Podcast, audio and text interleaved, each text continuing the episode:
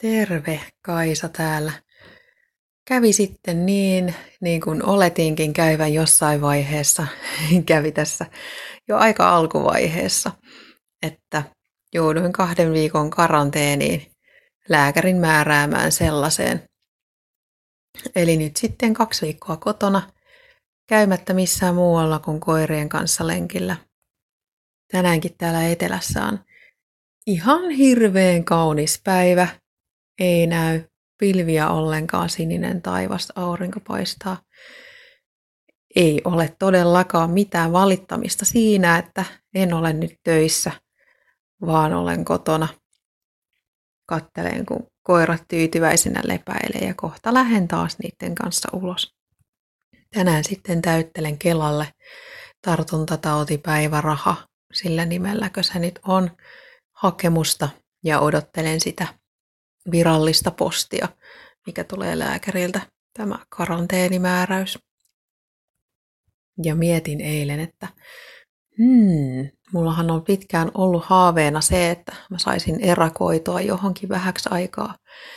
Siihen on nyt erittäin hyvä tilaisuus, vaikka toki tuolla ulkona liikkuessa niin aina tapaan ihmisiä, niin täytyy pitää se muutama metri väliä joka tapauksessa – etten aseta muita ihmisiä riskiin.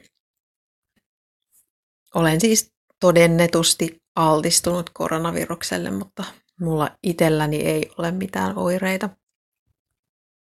Tänään juuri pohdin sitä, että miten mä voisin nyt tekemällä itse mahdollisimman vähän rasittamatta itteeni siis turhilla asioilla saada aikaan itselleni tärkeitä juttuja, mahdollisimman paljon sellaisia.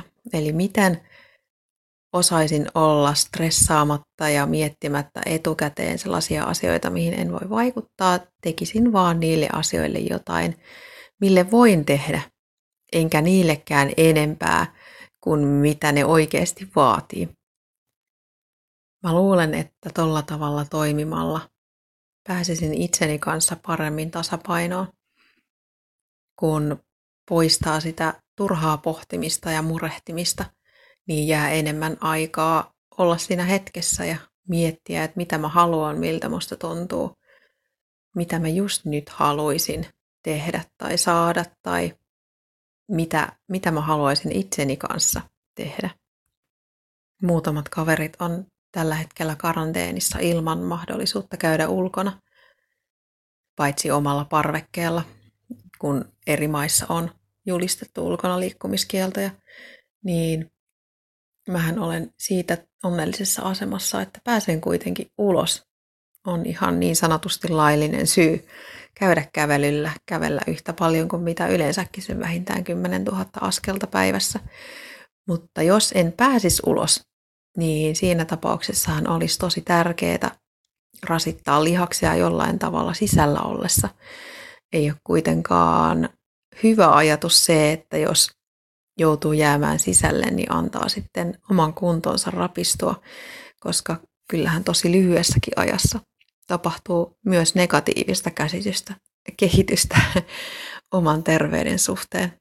Ei pelkästään positiivista sen takia, että sen oman terveyden eteen tekee työtä. Mielenkiinnolla kuitenkin odotan sitä, että miten mä reagoin siihen, että kahteen viikkoon en tapaa ketään ihmistä. No, niitä tuolla tosiaan ulkona on, mutta ehdoin tahdoin en voi mennä tapaamaan ketään. Olen kuitenkin tottunut siihen, että olen tekemisissä ison ihmismäärän kanssa joka viikko. Niin mitä nyt sitten? Miltä tuntuu olla itsekseen pari viikkoa? En usko, että ahdistun siitä mitenkään, mutta uskon, että tämän kokemuksen jälkeen olen enemmän itseni ja vahvempi sellaisena kuin oon. Tunnen itseni paremmin. Mielenkiintoiset ajat edessä. Pidähän säkin hyvää huolta itsestäsi. Syö hyvin ja lepää. Ja mieti, mitä elämältä haluat